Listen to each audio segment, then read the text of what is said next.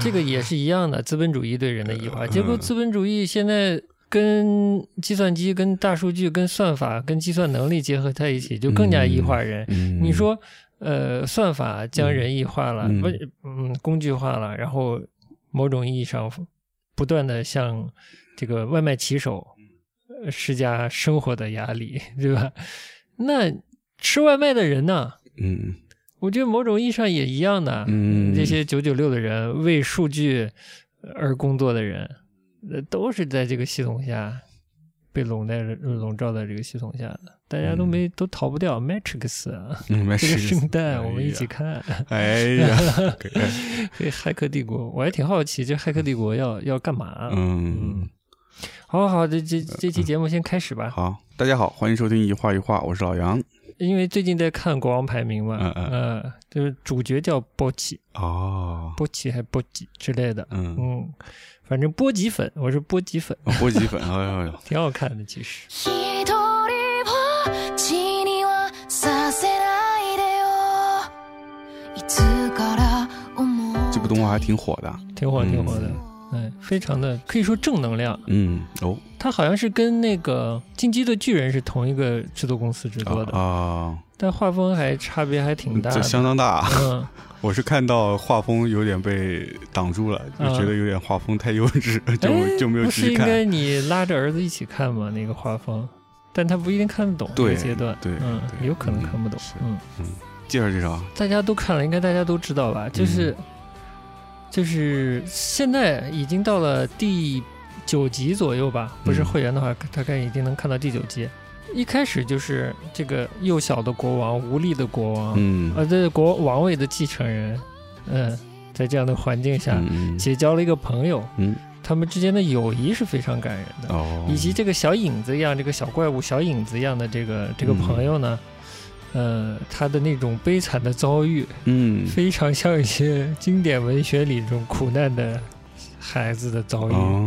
什么悲惨世界啊之类的里面。嗯其实可能刚开始，可能很多观众都是因为这个这个小影子跟这个傻呆呆不会说话的这个王子，这个王位继承人之间这个友谊被打动的，尤其是这个小影子的自己的悲惨遭遇吧。就嗯是他作为影子一族被被被人类还是某某一个族群吧，就几乎杀完了，就剩他了。他艰难的存活了下来。本来呢，想当一个呃城堡外面树林里的绿林好汉啊哦，绿林小痞 子劫劫钱什么的，嗯结果劫到了这个傻傻的波吉的嗯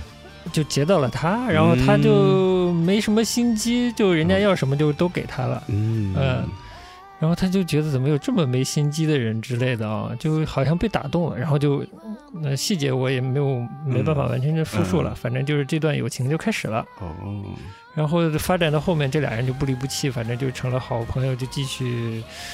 过关，继续、嗯继续推进剧情吧，嗯嗯，嗯我也不知道有多少集，好像有二十来集。现在如果二十来集的话，就现在到一半了吧？呃，一开始看觉得有些是坏人，结果发现就是大家某种意义上都不是坏人，是有缺点的人。嗯嗯、我觉得这个设定还蛮不错的。嗯，就不是非黑即白。嗯对，就是都是在不同的境遇下、不同的性格特征下做出了一些选择。但是呢，好的呢，就是我们的主人公这个白痴兮兮的、不会说话嗯的王子呢，以一种夸张的。淳朴的正能量，好像嗯可能会影响整个他那个世界观里的其他人吧。那他是一个英英雄式的角色吗？他现在还没有发展哎还成没一个是英雄式的角色，还是一个傻孩子。嗯嗯，只是一点点在学技艺变成一个强人的过程吧。啊，嗯就还挺幽默的，同时煽情的时候煽的蛮厉害，幽默也挺幽默的，就这么一个感觉，嗯，嗯不是特别严肃，单纯的严肃。嗯我觉得主要还是在这个这个时代，大家需要一些一些鼓励，一些激励，嗯一些对他人相信他人、相信自己之类的东西吧。啊、哦我觉得还是颇输出了一些正能量的，哎就是这个剧。小小主人公又惹人怜爱，是吧？ 大概是这感觉。好了好了，这国王排名根本都不用我们来卖了，就是嗯对现在火的可以，我觉得，对嗯嗯。上期节目聊媒体来着，对不对？对的，啊，其实我我有个新发现，嗯，就这个新发现就是有一些地方的呃官方媒体，比如什么山东日报啊、重庆日报啊，之前不是老说南方周末嘛，是南方日报、南方报业集团下面的官方媒体下面衍生出来的这么一个刊物嘛。然后我现在发现，其他一些官方媒体、地方官方媒体也开始做自己的新闻子品牌这么个东西。然后呃，我就在网上发现的，比如是不是山东日报，它做了一个速报新闻网，嗯啊呃，报纸的报，然后那个重庆日报呢，下面有一个上游新闻，就大家都开始，我我不知道是不是一个系真的成为一种现象啊，就地方媒体都在做自己的嗯新闻品牌、子品牌，然后呢，它。而且我看到他们报的都是跨省的东西，都不是报自己省里发生的事情，都是报其他省的。哦啊是吗啊我不知道新闻就是官方的新这些各地日报集团嗯里面的领导 是怎么了，好像又有些新的动向，动静，哎，嗯比较有趣，比较，有趣。嗯嗯，来关心社会新闻的。但唯一可惜的就是，大家现在做这些东西基本都是网络平台了，嗯嗯，都是被转载之类的，就大家没有一个好的这个自己的平台，你比如啊，就不比如了，反正那些国外知名的媒体都有自己的 APP 嘛。嗯，对的，嗯，对，就是回到上期我们讲的，其实这些好的内容最终还是它有自己的一个渠道、自己一个平台的话，是可以通过这样的方式获取订阅、对的，获取收入，对的，以内容获得收入。嗯对这个是还是一个比较良性的一个方式吧。看理想人家有独立的 APP，独立自己的收费系统，嗯对吧？会又嗯或者财新。财新哎最近刚刚消费了，消费 了，我也消费了嗯啊、先定一下他们偏人文这方面的哎那个小号嘛，嗯叫什么财新 mini， mini，嗯，对，只是说我真是觉得现在媒体类 A P P 界面啊，嗯还不是特别友 好。哎是我觉得香港那个端传媒啊，嗯还是做的不错的。哦，嗯，它的整个界面还是不错的，只是我们现在就是轻易是呃，用不了，这边用不了。哎，哦，而且很有趣的时候，呃很有趣的是，小宇宙前一阵子推了那个我说的方可成的节目，嗯他讲非虚构的。嗯，然后那期里面有一个被访者，就是端传媒的，好像之前的创始人还是主编，我不太记得了，现在应该是离已经离开了。嗯还有一个是主打非虚构内容的一个品牌，叫正午故事，之前也挺有名的嘛。然后后来也被解散的，好像是界面下面还是哪个，反正都是官方媒体下面衍生出来的这些内容品牌。嗯正午故事的之前的不知道是主编还是什么人，反正就很重要的这个品牌的负责人吧。就这两位接受采访，然后谈非虚构。嗯。被小宇宙推荐了。嗯，我我在 YouTube 有看到这集视频，还没看，我觉得我意见之前上期也说完了， 我觉得他们聊着聊着就往文学聊了，或者哦往私私人表达、个人表达来聊了。嗯我觉得那不是新闻，但就还是反映了新闻人的呃现在的生存的现状。我是觉得非虚构没有那么多好聊的，所以那期节目我可能听了一大半吧，没听完就方可成那期、嗯最新的这期节目。嗯，小红楼，我哎，我不知道怎么说好。这上海的这件事儿嘛，就是最近好像又火了一下，嗯有很多这种假模假样的所谓做内容的号，嗯对吧？啊、就洗财新的稿子，嗯写一些很奇情的东西是吧？啊，哎，哎呀，就是腐败加淫窟的这种路数，写些这些事儿嘛，嗯呃，骗取点击，有点那个叫什么厕所文学的感觉，是吧？哎厕所文 学差不多吧，都不是火车站文学了。呃，这其实应该是财新一月份的一篇长报道，啊嗯然后就最近这个案子又有新的动向嘛，好像是当时涉案的法官还是什么被判了嘛，结果大家家又一通洗稿，嗯 呃，小红书多么小红书，小红我爱小红书哎，本来是想讲讲小红书，小红书这个名字很奇怪，而且嗯小红楼小红楼，嗯，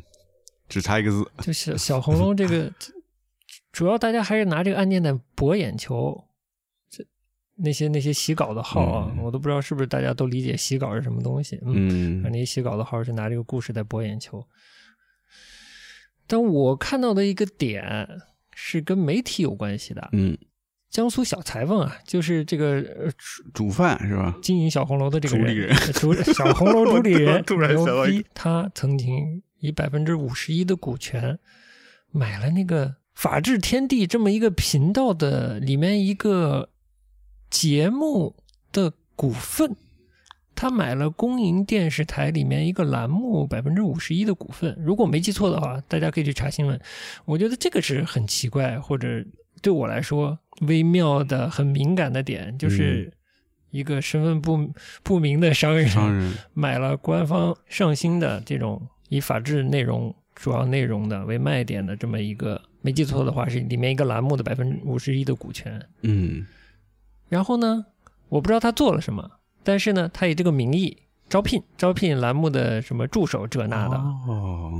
然后就坑骗有很好学历背景的青年女性。这是个什么逻辑啊？我觉得这里面我觉得值得反省的事情层次好像有一点丰 富，有点峰会，嗯嗯这不是一个简单的说地方司司法机关包庇这种卖淫嫖娼、经营卖淫嫖娼性质这个这个场所的这么一个人，嗯嗯这这个层次就有点丰富了。嗯嗯但主要他是媒体，这这个这点令我很内心产生了一种很强烈的反感，你知道吗？嗯就很讨厌这个行为，但这种讨厌背后的动因和层次，我现在一下说不清楚。嗯但挺可怕的。一般一般这种事情，要不是诱拐无知少女，要不真的是这个生活所迫，自己主动选择都有可能。大家这么努力读书，我觉得努力读书不是为了这个，但是多少也是为了少被骗吧，至少。嗯，这是最最最基础的一点吧，结果你还能这么厉害的以这种招数骗人去卖淫，嗯 我觉得这什么地方啊？ 怎么能随便把上新频道的内容以这种方式卖股份呢？对啊，我我们国家跟外企合作，可是我官方要占五十一的股份呢，至少对 啊，怎么到了这种情况下，还卖了一个多数给一个来历不明的小老板？对哎呀，至这就少是他首先身份肯定不是，已经是非官方的身份了，对不对对？嗯这是很清楚的。对，我们倒不是说就是私人不可以经营媒体或者媒体平台、媒体内容什么的，嗯我们反而是希希，就是我私心是希望有一些不同的生态、不同的嗯身份的人来做做这些事情的。多元性嘛，对吧？咱们这个圆桌派不能白嗯多样化看，嘛，哎。嗯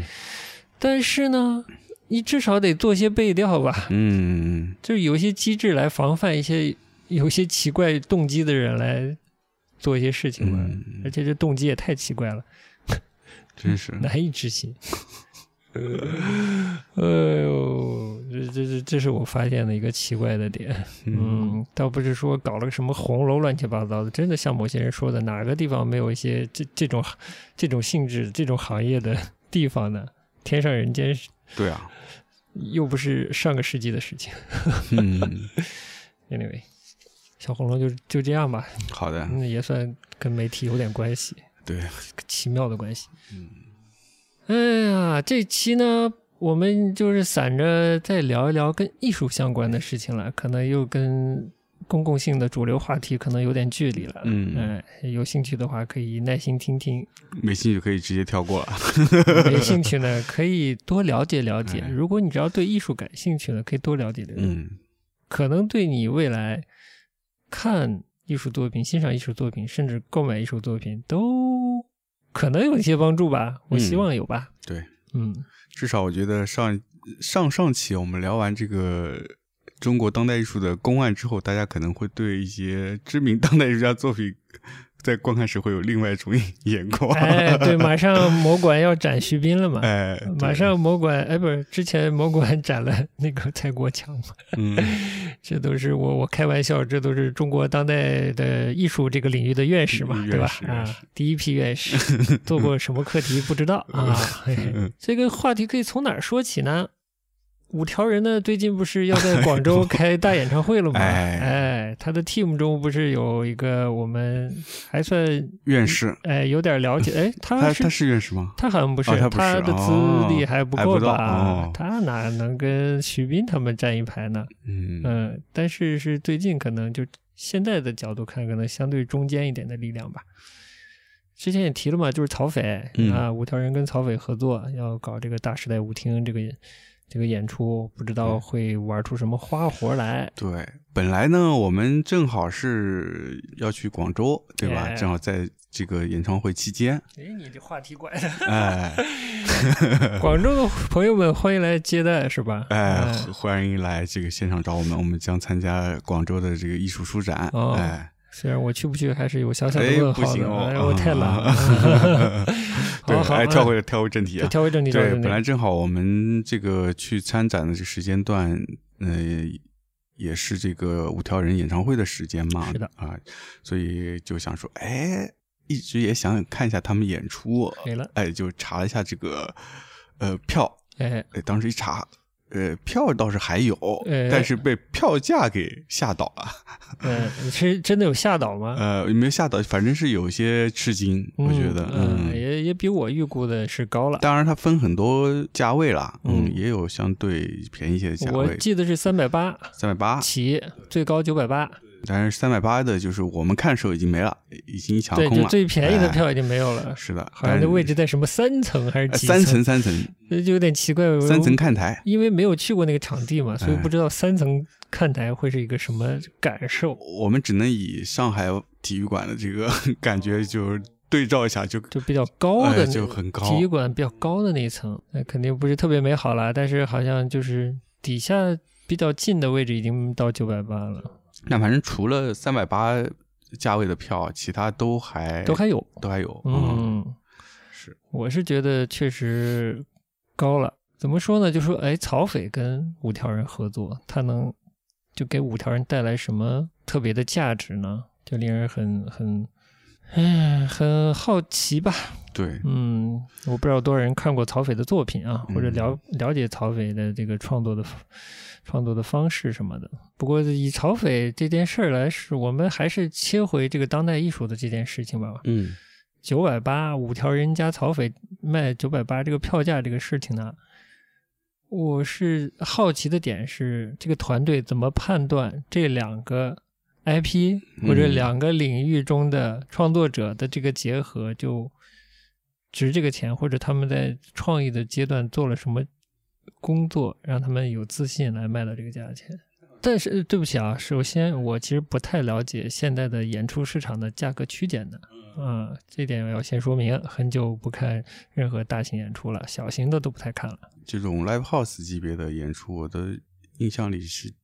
停留在呃两百左右价位。说到演唱会这事儿，到了体育体育馆级别，嗯，其实就是已经规模非常大了。哦，好像是个万人馆。对万嗯人馆，那就是我觉得对于音乐圈来说，能在体育馆办演唱会，代表着这个音乐人或者这个乐队其实是有相当大的号召力。哦，对你这个理解是对的，对不对？呃、对，没嗯错。就好嗯像说以前崔健在什么万呃不是手底还是工体，忘了工体吧。对，呃，anyway，或者嗯像我们日、日本的那些艺人都说在那个武道馆开演唱会，这就代表他已经是达到一个相当程度的这个知名度和影响力了，嗯他才有资格，才有可能从商业上操作这这件事儿。对，那么就回到你刚才说的这个问题，那五条人在这么一个万人级别的呃场所进行演唱会，是不是说主办方可能还是觉得没有信心，所以需要找一个 另外的一个卖点加成上去？张小周对吧？张他们小约周，张小周，约嗯，等于他经纪人的这个嗯角色吧，如果我没记错的话，张小周应该不是约等于，应该就是他的经纪人。嗯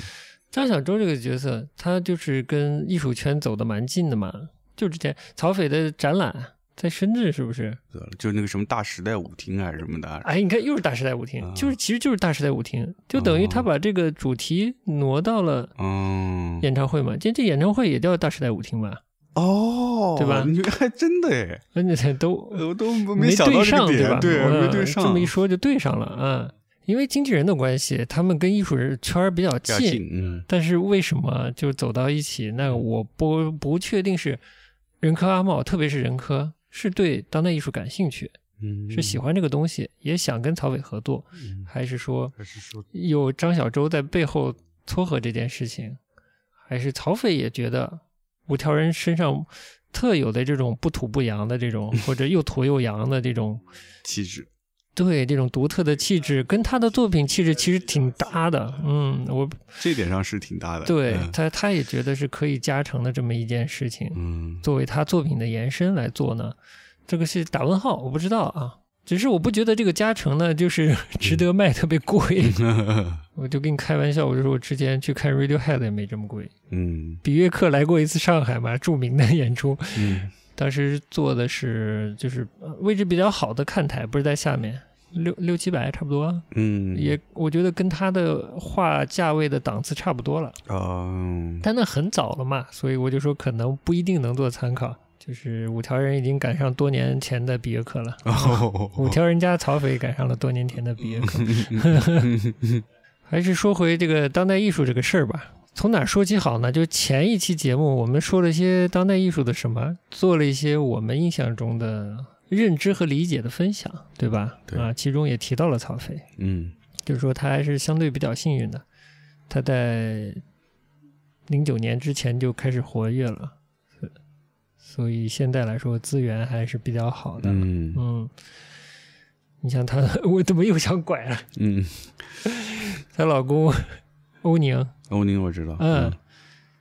欧宁老师，嗯，欧宁，但是最近是都我没关注他最近是我我不是给你看了吗？他进体制内了吗？他一种比较边缘的方式进体制内了。嗯就是不不断的做这样或者那样的项目，嗯呃，有一些人类学色彩的各种项目，呃，特别在地的，特别反后有有对后殖民有反思色彩的，就嗯这么多年啊，从我估计也就是零九零八年那个时期开始吧，然后办办文学杂志，嗯，嗯嗯，就还挺天乌南托邦色彩的，对，做了感觉做了很多事情，但嗯都、都感觉做不下去，就是有难度。我觉得他做那些事情，但天南可能梁文道是不是也提起了过，就是不错的文学杂志来着？那那会儿我不太看文学杂志，所 以嗯，我可能只买过一期。嗯，就是他挺不容易的啊，嗯现在终于没有走入艺术圈儿，走入、嗯体制内，哎，学术圈儿就是比啊较边缘的学术圈儿，就在江浙沪，就是包邮区某大学的一个实新媒体类的实验室吧。嗯，成立了一个实验室，他加入其中嘛，大概就是这样的。就境遇不同啊，是，嗯，我觉得夫妇两个，我怎么这么八卦？ 我感觉他们文两化个，圈八卦，呃，感觉他们两个都是有一个进入现当代艺术体系的这么一颗心的，啊嗯或者这个大的一个文化体系的，而且是有国际视野的这么一个大的文化体系，嗯，这颗心的。啊这件事说明了什么呢？我觉得嗯就很有趣，其实跟我们今天的话题是有关系的，你不觉得吗？就是两条路，啊，要哎不想办法冲冲出去，要不又要不就是体制内。进入体制内，这个可能很多年轻的艺术家就没概念。嗯，我是觉得可能没概念，就是包括上上期节目我们提的一些名字或者事件，他们可能也没概念，或者这个事件的性质，他们可能都还没有足够的概念，嗯，其重要性都还没概念。嗯上一次我们是说。是说了说早前的我们了解得到的一点当代艺术，主要是中国当代艺术中，嗯，它的推动，呃，它的一次很重要的变化，嗯，那我们这次不妨就说说这个变化对现在的影响，对现在中国当代当代艺术是个很泛的呃词了啊。嗯嗯、这里包括所有的创作方式，包括绘画啊，包括任何观念性的创作啊，啊，就嗯中国的现当代的这个艺术生态的一些了解吧。嗯结论可以先说，就是对青年艺术家来说是特别难的，嗯，我说的特是别艺术家啊，嗯不是设计师，不是插画师，是真正寻求以艺术为职业的艺术家来说嗯，是比较难的。对，呃，而且这个困难其实他们自己可能都没意识到，因为进入了二十一世纪，进入了网络的世纪，进入了 NFT 的世纪，进入了这个元宇宙要开始被炒作的世纪，对 吧？乱乱花了啊，DJ 乱花，乱花渐欲迷人眼了，对不对？所以可能觉得，嗯、可能性好多，对，呃，但其实你在中国这个环境下，你在一个嗯零九年后的一个当代艺术的这环境下，可能没那么容易。但不是没机会，但现状是其实挺难的，嗯，是不是？是，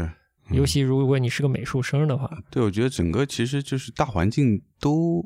不断地在变化，哎，我们如果说到呃艺术生态，那嗯可能可以具体到有几个部分。嗯，首先有艺术家，嗯对吧？对，然后有美术馆，哎，有画廊，哎，有这个呃，原来之前是这个评论家，评论家，啊，现在又多了一个，这也是个变化，是策展人，哎呀，这是以前没有的，这是嗯在零八年之前、零九年之前没有的，这些也有少，少很少，重要的人才敢自称对对对，很少，对。策展人的，而且那个年代这个变化是说，现在不仅策展人多，而且嗯策展人的话语权变大了，对，是严重的变大。就谁谁都是策展人，对，嗯 这些都是策展人。嗯，是我们这期应该叫策展人了，呃，算了算哎了，，哎 是啊，嗯对。然后我们就看，就是可能也不全，但是就就看我们呃，就我刚才说的这些元要素里面，其实都发生变化了。嗯，那作为一个生态，这些元素是相互影响的。如果其他都发生变化，那自然艺术家的生态也发生变化了。比方说美术馆，之前我们就说零八年之前的美术馆，中国的美术馆的状态，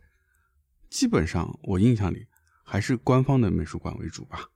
对，而且是特别官方的，嗯，基本上不太有能常见到一些西方的艺术艺术展览，还是比较少的。当然，那会儿已经开始像上海双年展，已经嗯开始逐步想要跟西方接轨了，嗯，但是这个渠道还是非常少，特别是国内的艺术家，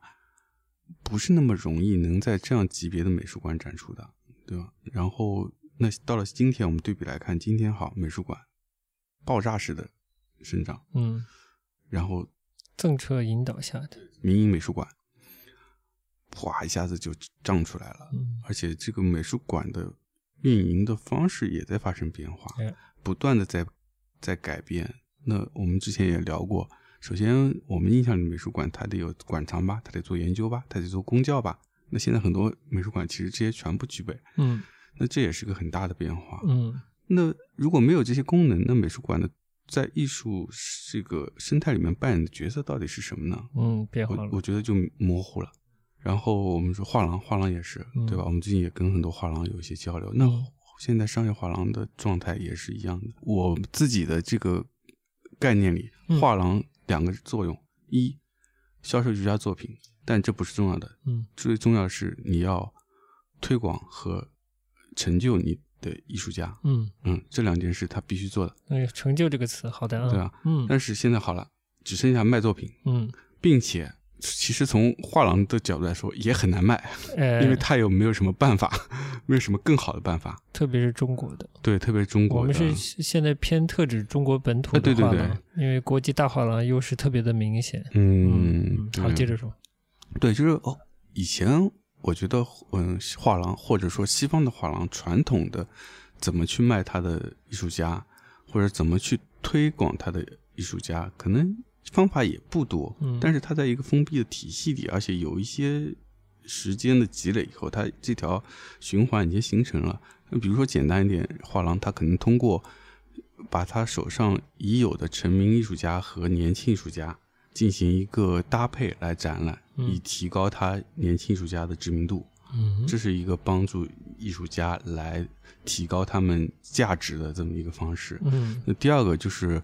呃，帮艺术家寻找进入这个呃美术馆展览的机会，嗯给美术馆推荐他旗下的艺术家，嗯这也是很重要的。嗯因为我们讲，其实艺术虽然说现在说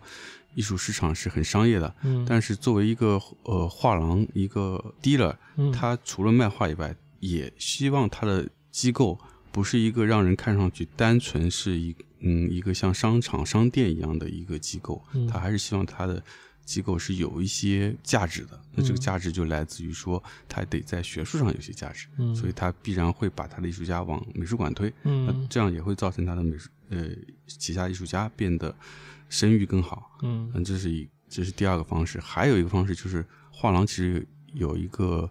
去嗯帮助艺术家选择藏家的这么一个事，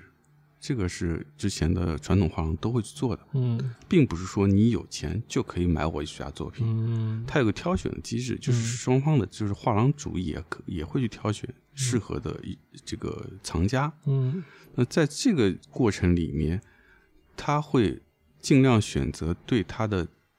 艺术家最有力的藏家、嗯的意思是说，这些藏家是会在一定时间长期持有艺术家作品的，嗯并且这些藏家是在是有自己的一个收藏体系的，嗯以及这些藏家可能是在收藏的圈子里是有话语权的。那嗯这些藏家被就被认定为是一个优质的藏家，嗯那这样的优质藏家也会为艺术家提供嗯很好的增值的这么一个作用。嗯所以传统我们就看传传统的画廊是通过这一系列的手段，当然可能还有，因为我也不是、呃没有参与过画廊经营，只是从外部来看是这样的。嗯到了现在，我们我们最近在看到一些画廊的状态，嗯甚至我们也有一些交流，那感觉就是一个销售机构，销售机构跟卖衣服一样对，就拿来卖货，嗯拿来卖货。嗯嗯，我甚至都看不到他们在推荐艺术家，或者说是你卖你这个产品的时候，嗯你怎么去包装它？我觉得连包装这一步都没有了。嗯，嗯对你比如说你刚才说的其中一个工作，嗯，画廊呢，像呃美术馆这种嗯有学术背景、学术色彩的嗯这种公共艺术机构，嗯，推荐旗下的艺术家作品，嗯它其实把一定的这种学术梳理，嗯嗯，呃呃，理解、分类、价值提取嗯这样的一个工作，不能叫转嫁，就托付给了美术馆。嗯，呃当然，他首先要自己要理解，嗯，但希望美术馆以美术馆的视角，以专业的背景，来更多的赋予他嗯旗下艺术家的价值，对吧嗯？赋能嘛，嗯 不能不能，所以 这个期待是看得出来的，是很明显的，但不代表呃画廊就自己完全不不该或者不能这么做，嗯这是他自己首先要理解和了解正在经营或者正在服务的艺术家嗯他的作品的价值，嗯，是？吧？对，但我们现在看到的。举个举个比较差的最近的例子，就是嗯去龙美术馆看那个，帕特斯蒂尔，就是书书里看不出来太多，嗯整个展陈不太看得出特别多的用心，嗯作品也不特别属于我喜欢的。嗯嗯，嗯就是我我最高的评价就是把一些属于好作品的局部放得很大。嗯我只能说这这位艺术家 的做的工作大概是这样的。嗯，而且我本来对带有美式抽象表现的这种东西不是嗯不是特很感兴趣。嗯嗯，我就看的有点低，我的评价里体系里有点低。嗯嗯不管作品本身是怎么样的，就这个展览呈现出来，就是各个维度来看都做的不太好，就是学术上的梳理也是少的，整个作品的这个集合陈列，不管这个这个集合的挑选，我看不出特别的用心。嗯我对我来说，嗯不是说完全没有，但我不看不出来太多。嗯然后陈列也也看不出太太多的用心。当然，可能因为我本身对作品也不是很满意啊，所以就特别像一种画廊跟美术馆的一种合作，办了一个这么个展览。嗯就是现在很多美术馆，它就是一个展示空间，嗯，那展做一个展示空间，它要不是不断的有内容来吸引人进入到它的空间。那这些内容从哪来呢？那正好这些画廊，他们手上有这内容，那就哎一拍即合，我们合合作一个，对吧？嗯画廊方可以通过把他的艺术家推到这个美术馆里做展览，嗯来提高声誉。那一一美术馆也通过这样的合作获得了一些内容，嗯，很简单，这个事情操作的就是确实比较简单，然后对公共的意义我觉得不大。不大。我们是，我觉得龙美术馆确实票价太贵了，嗯 呃，然后我们是挑一个免费日去的，我就不知道我去那儿干嘛。嗯我说实话，我我我可能这个话过于过于骄傲了，就觉得跟很多美盲在一起看一个我不是特别喜欢的展览，大概就是这样。嗯呃社会阶段就是这样，就是可能很多人也不知道什么是美式抽象表现主义，也嗯对中国的绘画也不是特别了解。你不是看出它还有一些日日式绘画的一些风格嗯，有一点，引入吗？有就是就是仅限于那个瀑布系列嗯是有一些，但其他的我觉得也完全没有，啊你所有的工作都没有没有做好。没有帮助嗯普通的中国观众去观赏这个东西。嗯，除了前言可能吹着吹牛逼、说着说履历之外，对，没错。所以就是说，美术馆本身的公共性、公共教育的功能，嗯，显然是很不够的。这方面对，就是这样的一个展览，你作为一个普通观众，你进来就真的懵了，嗯不知道看什么。嗯，你光看完前面那个履历，你还是完全一无所知的状态。那我觉得是的，然后你啪一下面对一个巨大的纯抽象表现的这么一个画面，嗯就是你会让观众在进入到这个展览现场之后，有一种没有一种安全感。嗯我花了那么多钱进来，想看一个接受一次美的熏陶， 嗯。。结果我不知道往哪儿看 呵呵而对，且这个艺术家这组作品以这么大的规模展，我本觉得本来就打引号的可疑啊，就为什么要这么做？嗯，这个艺术家啊，你觉不觉得他某种意义上是我会不会这个展览说太多了？就是他是不是一个给画画的人画画的人嗯，对之类的？对，我在现场看了画，第一个感觉就是这个，嗯，就给画画人看到画画儿，嗯嗯，就是作为一个给画画的人画画的人， 给画画的人看的这些画，实在是不适合在一个如果他觉得自己有公共性，啊，有公共美术责任的这么一个展厅这么展。对。如果真要展，他要做更多的辅助的工作。没，错，嗯就是你至少得让观众知道你为什么选择这位艺术家，然后你为什么在这样一个时间点要做他的展览。嗯这个艺术家的来龙去脉是啥？嗯，什么都没有，就嗯突然丢一个这样的展，真的很难去观赏吧？我觉得。对。嗯，然后还说这个艺术家早年有中国游历的经验，嗯甚至还做过一些所谓版画之类的东西吧。嗯，展览里又完全没体没戏现，没有看到。硬要跟中国做一些啊连接文字上的连接。哎，我觉得反正体验很差。嗯，好吧，。好吧，还是说回大环境吧。嗯，对，是个大嗯环境。对，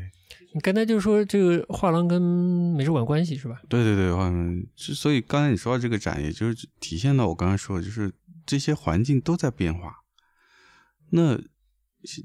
回到艺术家身上，那艺术家现在状态也是一样，因为刚才我们前面你也说到了，就是可能是现在我们自己来看下来，我们自己的觉得是说，现在艺术家可能就是两种选择，一个是要么进入体制内，要么冲到外面去。不，这是我我说的是至少有一定资历的，零九年之前，呃，零九年之前的零九年前后至少有一些曝光、有一些资历的艺术家。嗯嗯但对于现在艺术来说，首先体制内你是进不去的，进不去的我就直直接说，嗯对，嗯，然后往外冲，现在也变得更难，对的，对吧？因为整个现在也是在一个呃，这个越来我越们隔绝的状态，呃，这个我们上次就说过对，世界从来就没有对中国当代艺术觉得是一个必需品，嗯没有特别的眼光必须投向中国的当代艺术。嗯，嗯，对的。好的，所以那艺术家作为一个艺术家，他从开始学习嗯艺术到。接受完教育，开始转变身份成一个真正的职业艺术家。他在这一路走来，他我不知道这些艺术家他自己有没有意识到，就是我该往哪个路走。你不能把问题抛给艺术家哎，嗯我觉得画廊这个话题还没说完，嗯就是中国的画廊，以我们的了解，嗯它其实没有太强的说服力嗯和议价能力。嗯你理解我意思吧？就是为什么我们其实要稍微说说为什么现在的画廊变成这样，美术馆就不去提它了。嗯这是一个在畸形的政策引导下形成的一个生态。 呃，但有的人家确实是有钱嘛，比如刘老板，嗯刘老板。然后就你觉得为什么画廊变成现在这样的画廊？嗯呃，我先我先说我想到的，嗯嗯，嗯你就说是中国的当代艺术其实非常的履历非常短嘛，对那配合它的这个生态，这个配套机构叫画廊的配套机构，其实履历也很短。嗯当年如果说有中国当代艺术的热潮，首先是有能将中国当代艺术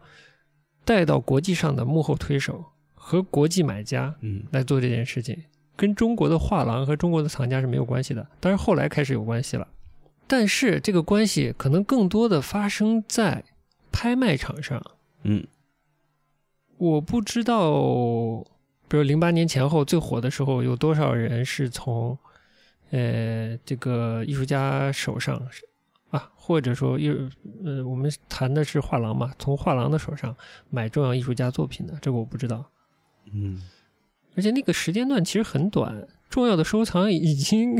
我觉得已经让买东西的人买完了。嗯嗯，我想说的意思是说，中国的画廊没有足够的推销能力和经营能力，它一直都还没培养起来。中国的当代艺术作品的价值，一开始是被海外买家支撑起来的。然后，至于什么时间在，可能主要是在香港吧嗯，拍卖，对，主要像香港，嗯拍出高价，我不知道买家是什么样的人，嗯这个这个我其实不太了解的，我不知道是国内的呃藏家开始买这些东西，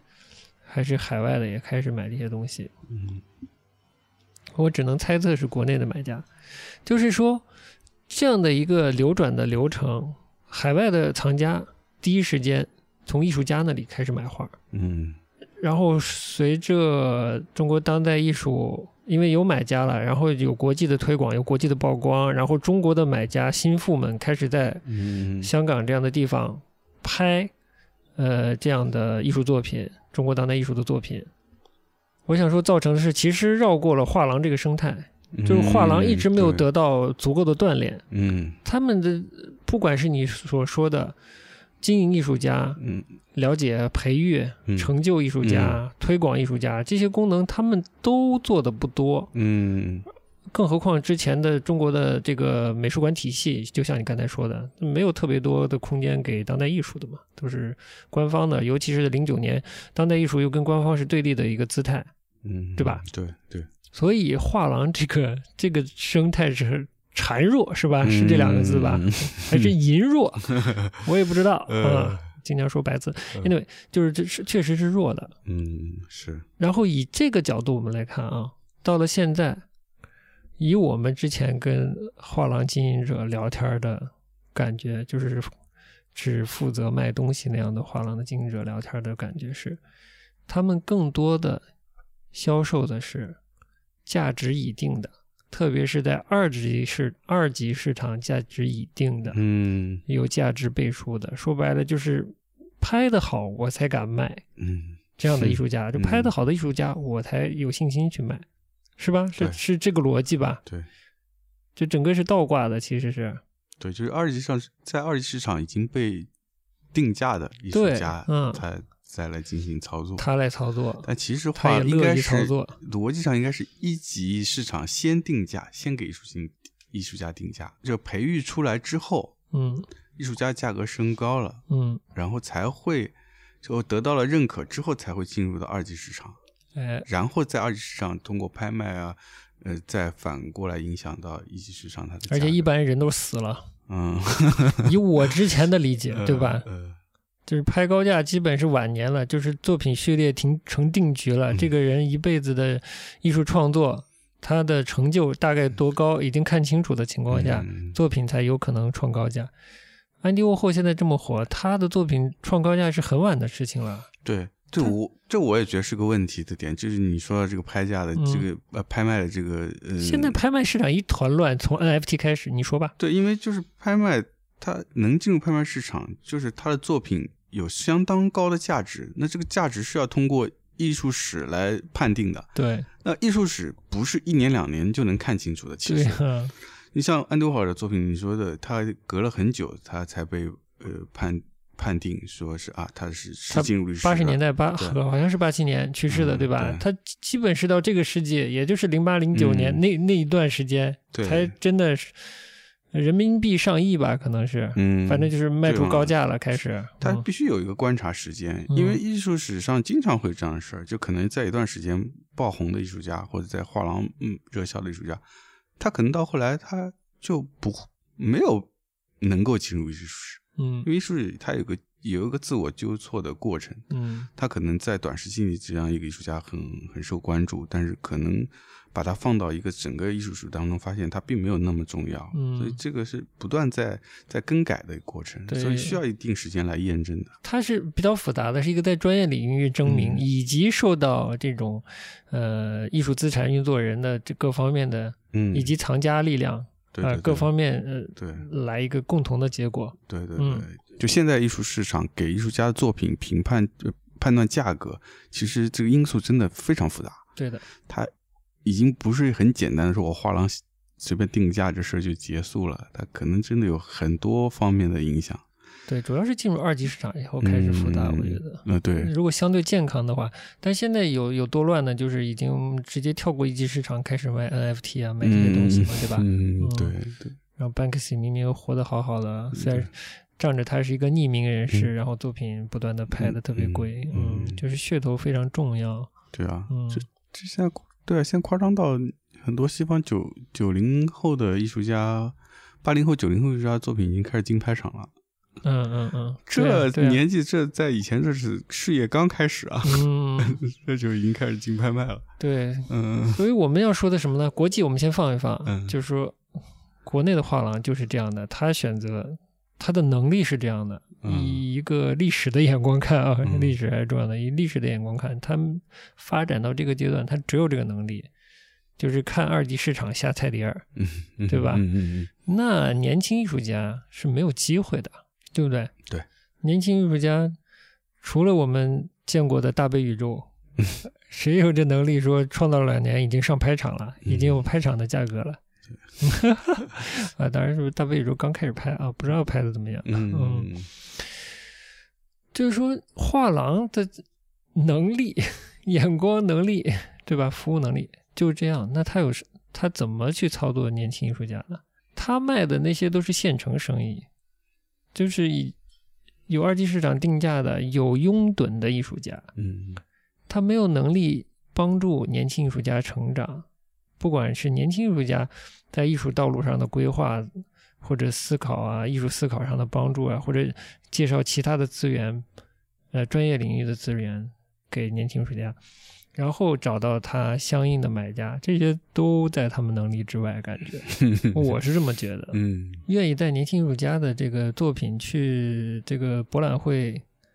尝试一下，嗯碰碰运气都是挺好的。嗯，画廊了已经是非常棒的画廊。哎哎，这样的画廊能力的话，艺术家就很难了吧？本来艺术家应该第一步对接的就是找到适合他的画廊，开始他的艺术之旅，嗯啊、艺术人生。对，就很难嘛，嗯对吧？因为他们没这个能力。那我们再说回艺术家本人了，嗯，好不好？好，嗯再说回艺术家本身的状态，年轻一代艺术家，呃，可能对零九年就是毫无概念的艺术家，是吧？甚至可能以为世界需要过中国当代艺术的艺术家们。嗯 你说说吧，你是美术生，你说说他们你看到的状态呗。我觉得零九年之前的当代艺术，因为跟官方有个对立的关系，嗯他们某种意义上身份感是比较清晰的，所以以至于零九年发生这样的事，他们还会有一些有一些比较情绪激动的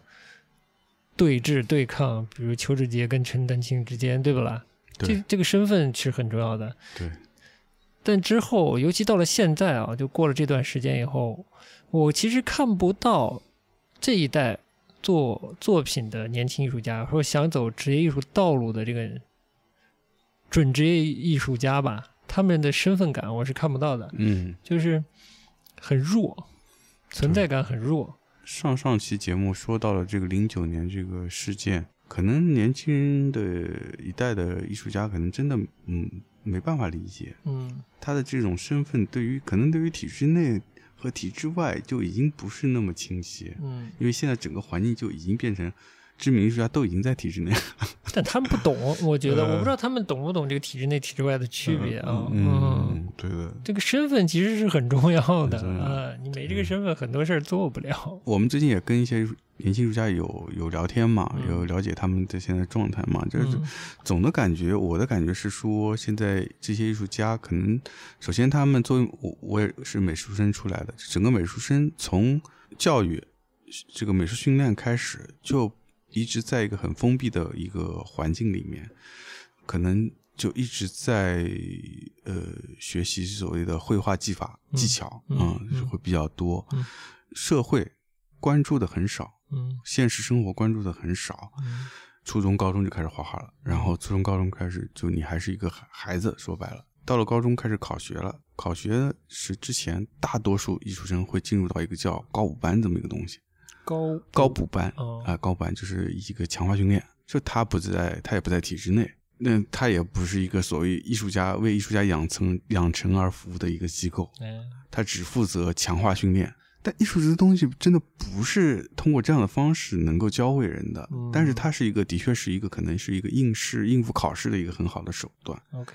但在这个过程里面，会形成一个一定时期内形成一个小的社会，嗯，但这个社会也是非常的封闭的，哦，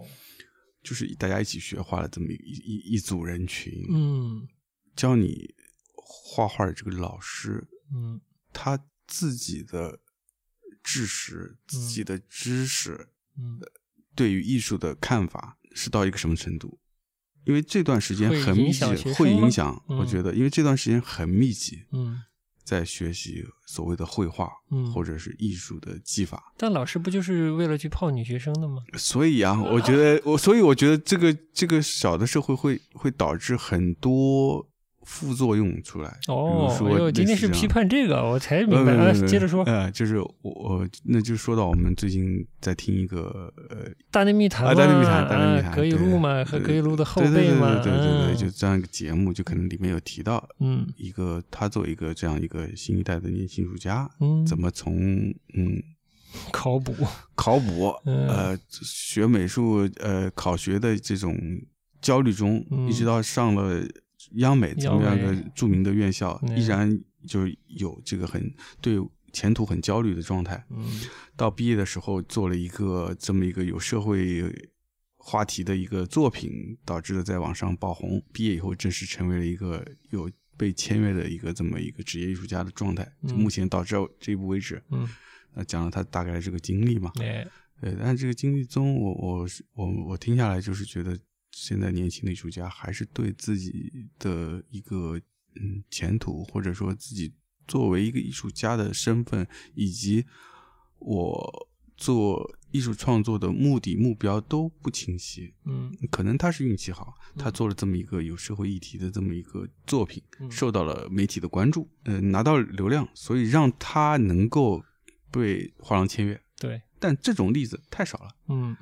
就基本不可以了，没法儿拿来作为一个参考。靠流量变成艺术家，那艺术家成什么人了？嗯，对啊，那不是网红吗？ 嗯，好，你接 着说。网红艺术家，所以啊，就是如果不走这条路，嗯那能走什么路呢？这就是哎呀摆在位面前的一个问题。就回归， 我也要胡说了。嗯回归，回归艺术家的本质，哎，哎，对就是好好做一个创作，发现发现自己的艺术这个生命的价值。没错，嗯就是当这种大的问题出现的时候，嗯我觉得最简单方方法就是你，你刚才你说的，你总结很好，就是回到最初的这个问题，嗯我为什么要画画，啊，对吧？有人可能不知道。嗯，对啊，就嗯或者说我我我画什么，做出什么样的作品，也不一定画画了，画画可能只是一个媒介。对，我做怎样一个作品是令我自己满意的，嗯，我能把自己表达出来的。那当然，这个中间的有个问题就是自己是谁，哎，哎 呦，又是一个大问题，又是个大问题了嗯。但总之就是说，到了这种问题的时候，还是要回到最初的一个初始的状态来，不断的问自己问题。而且这个问题，我觉得真的不一定有答案的，在这个嗯复现在这么复杂的一个环境下，嗯但是得不停的问。所以艺术家还是得回归到自自身，看自身，然后做自己的创作，不要被过多的所谓的环境所干扰。但这不代表说你不去看周围的世界，而是说你应该是更多的看世界。但是最终，但不是只看 Instagram，哎，对，其实就是两件事：艺术创作和成为职业艺术家其实是两件事。嗯，嗯，你不上艺术学院，就不靠这个吃饭，你也可以作为一个艺术家。嗯，观念嘛，这个很容易输出。这个当代艺术的祖爷爷是吧，之一吧。杜尚不说我的呼吸就是我的作品嘛嗯之类的 啊，这种表达，呃，这说明了一切问题吧。就是你自己在家画点什么，嗯，只要是抒发你自己的，对你都可以当它是艺术作品，没问题。哎你不都一是定画，你就写写段文字，写段文字，也行对，啊，嗯，写一啊段先非虚锋的构，哎先呃先锋的 啊，虚构都行。要做职业艺术家，嗯，另一件事儿，但我们看到的是，现在中国的这个呃艺术教育系统好像不支持年轻人成为职业艺术家，嗯，好像是这样。你考了央，就变成你考了央美又又如何？就是上了央美还是焦虑，对不啦？嗯，而且觉得上了央美学到了很多东西，你是有点意外是吧？嗯，你你本来想笑称上个央美能学到什么东西？倒不是，主要是说，以我自己的经验来看的话，现在美术教育你能教给学生什么？嗯学生能学到什么？嗯，我看不到这个 东西，我我就就是你看不到是吧？对，嗯，我觉得呢，成为职业艺术家，它是一个职业，有一有一方面是实操的职业训练的那一面。对，就像我举个例子啊，我上学的时候学还学了辅修了一门这个什么工商管理这个课，嗯，但我上了一两节，嗯，我就觉得这事儿不对。就这老师，他根本就不做生 意，他怎么能教我做生意呢？呃那不扯淡的吗？你给我是讲点基本理论可以，我了解了解可以。所以呢，我就这个态度去学的，呃，也把它学完了。我就想说，你上一个院校，嗯你的目标如果是做一位职业艺术家的话，教你的人不在这个职业领域里，嗯，或者这个职业领域有一个鲜明的分野，一个叫体制内，体内的一分个野叫嗯体制外。嗯教你的肯定是体制内的嘛，嗯但你出去肯定体制外 的嘛。你学个本科怎么能进体制内呢？是吧？嗯嗯，那他怎么把你引向这个职业之路呢？嗯我就不说他的课程有多么的启发性了，嗯，就像你之前跟我说，这个阿姆莱德嗯他在德国授课，对吧？对他带学生，他是怎么带学生的？给学生怎把就是怎样把学生带进欧洲当地的艺术市场的这件事，嗯多做实践，多曝光，多在市场里曝光，对吧？对啊，以以及结合他的艺术创作的一套思路来，呃，来启发学生，我说这个就很合理，嗯，就是职业艺术家培养未来的职业艺术家。对，哎，这也是对的，这个逻辑是通的，听得懂。但你，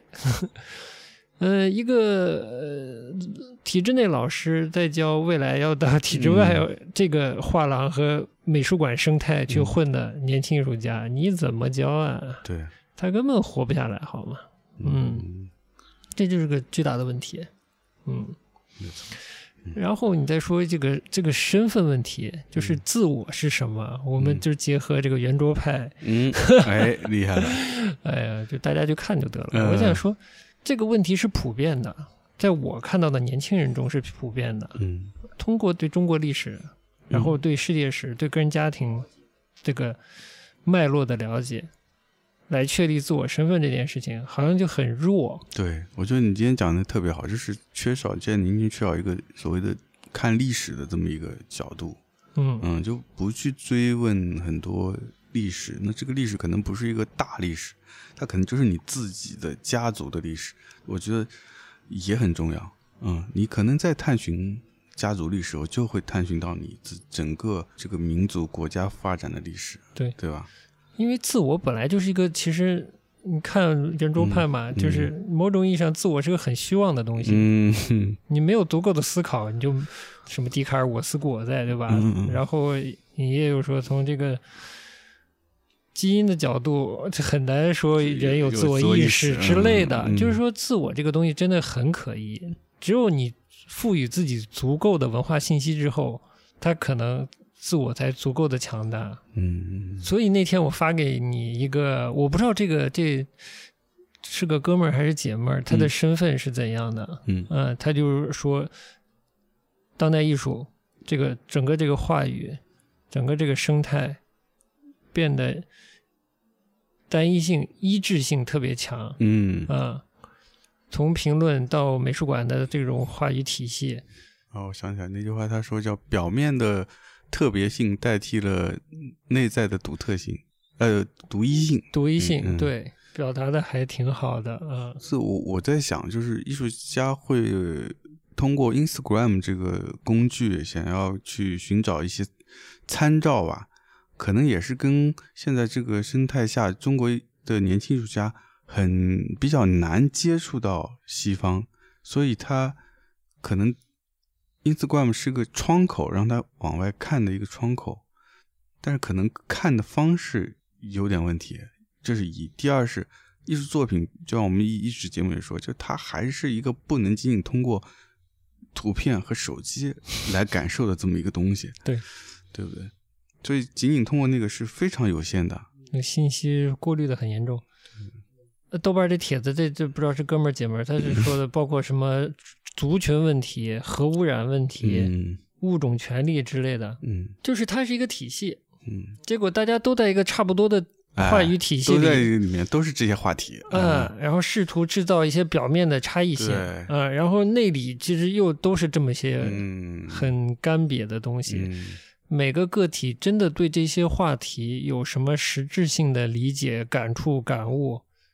很难说，嗯对吧？对，嗯，就是好像我必须先有同样的进呃，先用到这些同样的话题，我才能进入这个，才能拿到这个入场门票，我才能参与这么一个当代艺术的游戏。嗯所以这也是一个问题，就是年轻艺术家还没有找到自己，就自己是谁，自我都建立的比较薄弱的时候，开始关心国际的问题，嗯关心一些自己没有认知的问题。就是这个大环境其实不支持中国的当代艺术家们，就在当代创作的这些艺术家们，通过一个了解国际艺术市场的风潮嗯来使自己变得更好。我觉得这个是很难做到的。嗯那生态就是这样，你进不了拍场，你进不了体制内，你冲不到国际市场，就有点被围堵围被围堵在这里面了。嗯嗯，那 Instagram 肯定不是救命稻草，嗯国际上的那些热词也不是救命稻草。而这个艺术生态呢，其实我觉得啊应该是蛮势利的，嗯所以处在优势地位的，不管是集体还是个体，不会轻易的嗯哼把他的优势资源分享或者倾斜给你，我觉得这有点自私。其实你老一辈应该多做一些事情嘛。是那我就看那个电影叫《梅艳芳》，里面有个有一个段落，就是老的，我不知道是经纪人还是艺人，就是提携梅艳芳嘛。嗯梅艳芳就挂了电话，很感激的样子。然后古天乐这个人物，应该某种意义上也算他的他的推手，就是说，呃，前辈提携后辈，天经地义的，你不用这么感激，不必要啊，嗯就是不要这么夸张。但我想想，我不知道以前啦，只是我觉得现在这个环境确实是根本没那么容易，没好吗？没没那么容易。央媒里不缺大腕儿吗？但是你说他们这些人带学生，又把自己的不管是真知灼见，还是资源，还是实实践的可能性，给给一些空间给这些后辈，我不知道他们给了多少，嗯，我只能打个大大的问号，嗯对吧？教书教了这么多年了，教出几个像样子的，把中国当代艺术做下去的，给予新的生命力的这些人了呢？我不知道。绘画呢，嗯我也不知道。嗯，我觉嗯得可能上一代的艺术家可能最多也就是能帮年轻艺术家推荐一些所谓群展的机会，就已经很不错 了。啊，好的。而且我们刚才说，就是国际上整个这个艺术，呃，评论、策展这个生态里面，话语比较单一。嗯但我想说，人家好歹还有一些话语。这个我可能要开始发散了，我是不是就不要发散？ 嗯我说我们作为公共话语的事情特别少。他刚才嗯说的那些比较当下的，啊，就比如说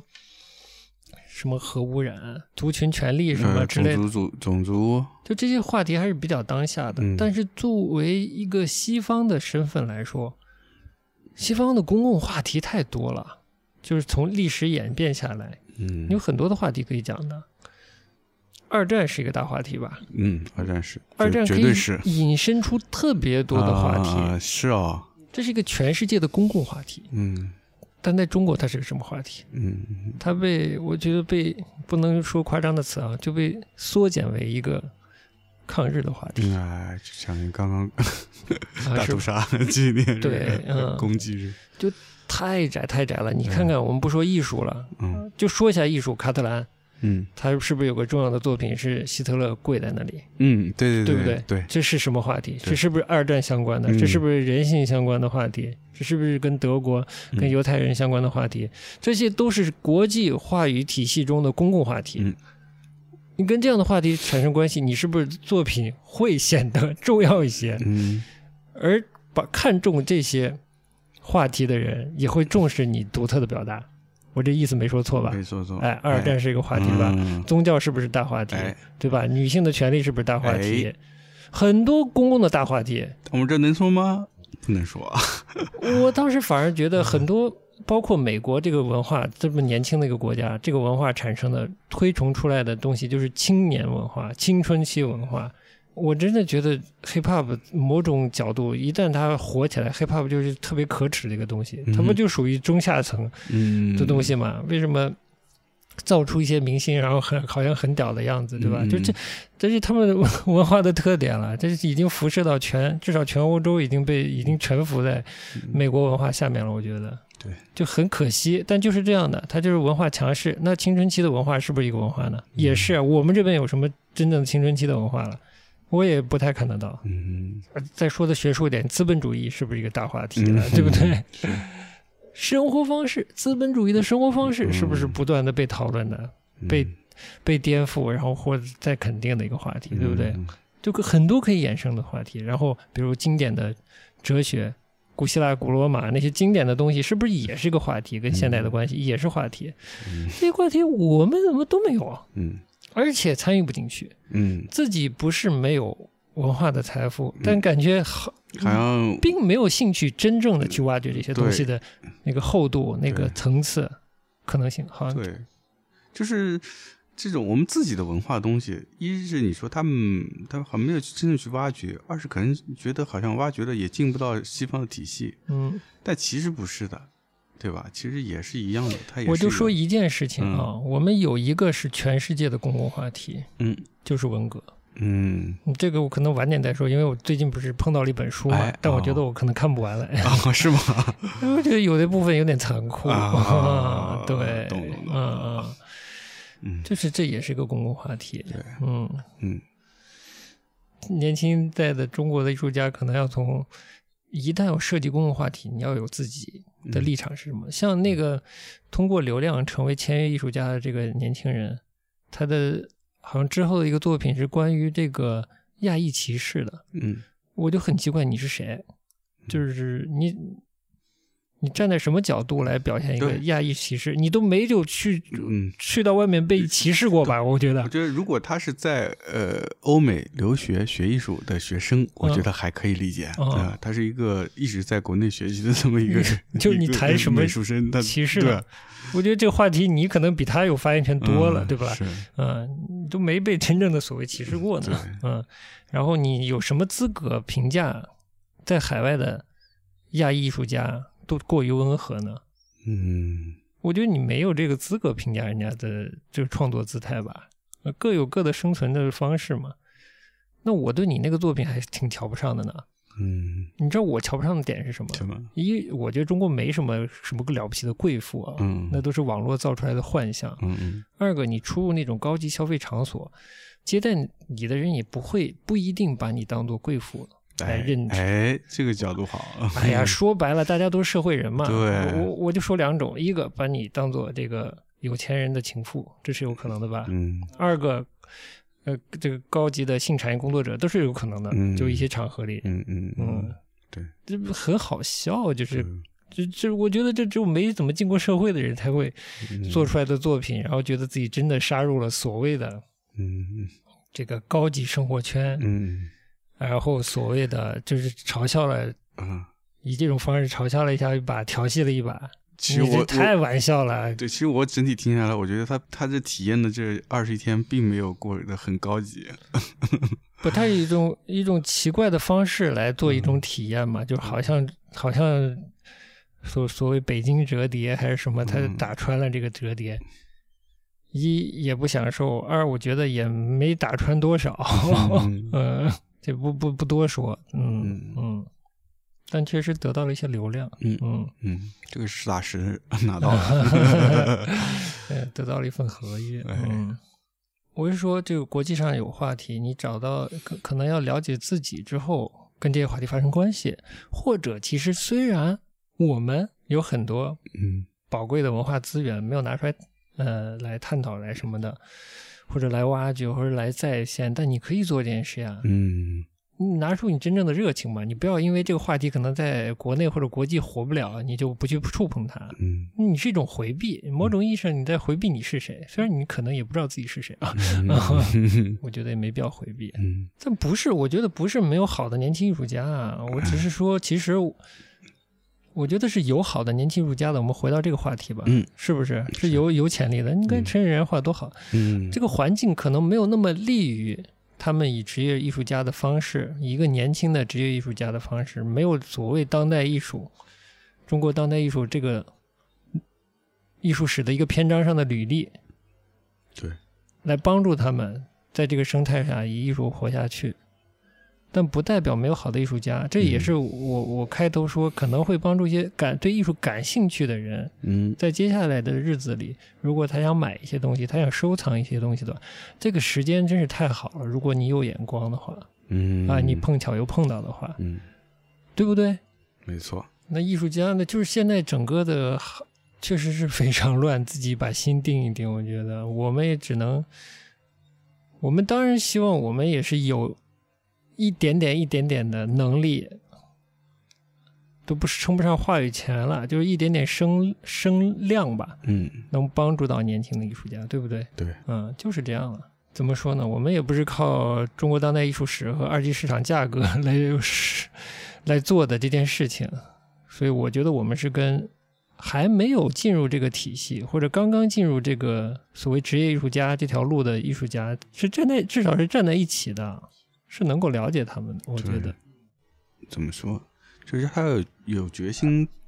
做艺术创作这件事，他有决心、有勇气做艺术创作，然后又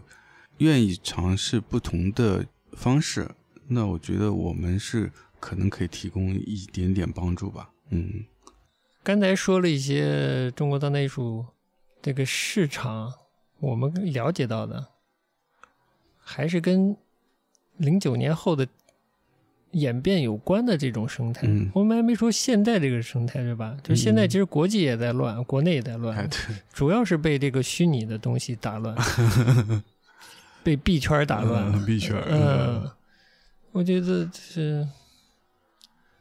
我就夸张的说嘛，带有一种资本主义末期的一种征兆的感觉，真的就疯是狂的炒、嗯炒作一切可以炒作的东西对，嗯，它就根根本那个东西是什么不重要，不重要呃了，对已经不重要嗯，。不重要了，就是对可以可以作为一个噱头开始炒作就行了。对，嗯只要能吵就可以吵起来。所以这世界能不乱 吗？这是一种堕落的迹象，其实、嗯就是不等不等到价值的认定，做一些沉淀，就开始炒作，嗯以热钱炒作，就是钱拿来做更有意义的事情，不好吗？其实有很多有意义的事情可以做，对吧？嗯这个世界需要改变，嗯，需要人在更有意义的事情上投资，结果就赶上这趟风了，猪都能飞 起来。嗯但中国的艺术市场呢？我我是我不是这么跟你说吗？嗯我说中国艺术市场可能未来还是有一个转变的机会，哎，就是之前开玩笑说中国的当代艺术还没有形成太多的流派就夭折了，在零九年嗯提到了什么完事现实主义之类的东西。嗯，其对，实还有个重要的就是这个卡通一代嘛，对，好像现在是到了卡通一代火的时候了。嗯，但是卡通一代过去之后，真的可能就没有什么东西可以供市场再去、再挖掘、再梳理、再炒作了。嗯，我觉得这时候，如果画廊、二级市场还想做中国的当代艺术的话，他们得主动的，真的拿出眼光来， 至少是炒作的眼光吧，嗯，来寻找新的标的、新的风向了。嗯，这可能未来如果又有好的，真的是愿意以艺术价值沉淀的一个态度去做艺术的话，那踏踏实实这个现在开始做艺术的艺术家，未来是也许也有你的一阵风，嗯嗯，对，只能这么说对。嗯，也许行啊，差不多了，差不多啊，差不多了嗯该说说完了嗯该。说说完了，就是一些我们能分享给艺术家的，嗯我们看到的一些情况，听得懂的这些年轻人要灰心丧气了。我觉得反而是去掉虚浮心态的一种，嗯既不要自卑，也不要自傲。嗯，就是沉下心做自己的艺术呗，嗯 嗯，最好能做下去。是做不下去都没关系，多了解社会，求职也行。嗯，因为有时候可能是，有的时候年轻人做艺术可能是一种青春期时期困惑的一种抒发，嗯，是跟可摇能摇会滚乐一样，是吧？哎，跟摇滚乐一样， 它未必真的就是能持续下去。嗯，有时候它真的又变成了职业了，那除非是这个行业状态能支撑你嗯继续一个工作的心态把这件事情做下去。如果做不下去，也也不要遗憾。嗯，嗯，我是这么觉得。对我还是相信会有好的艺术家，会有好的艺术作品出现那的。那我绝对嗯对相吧信，嗯嗯，只是未必他们是正被疯狂炒作的那些是就是了，嗯嗯，好的，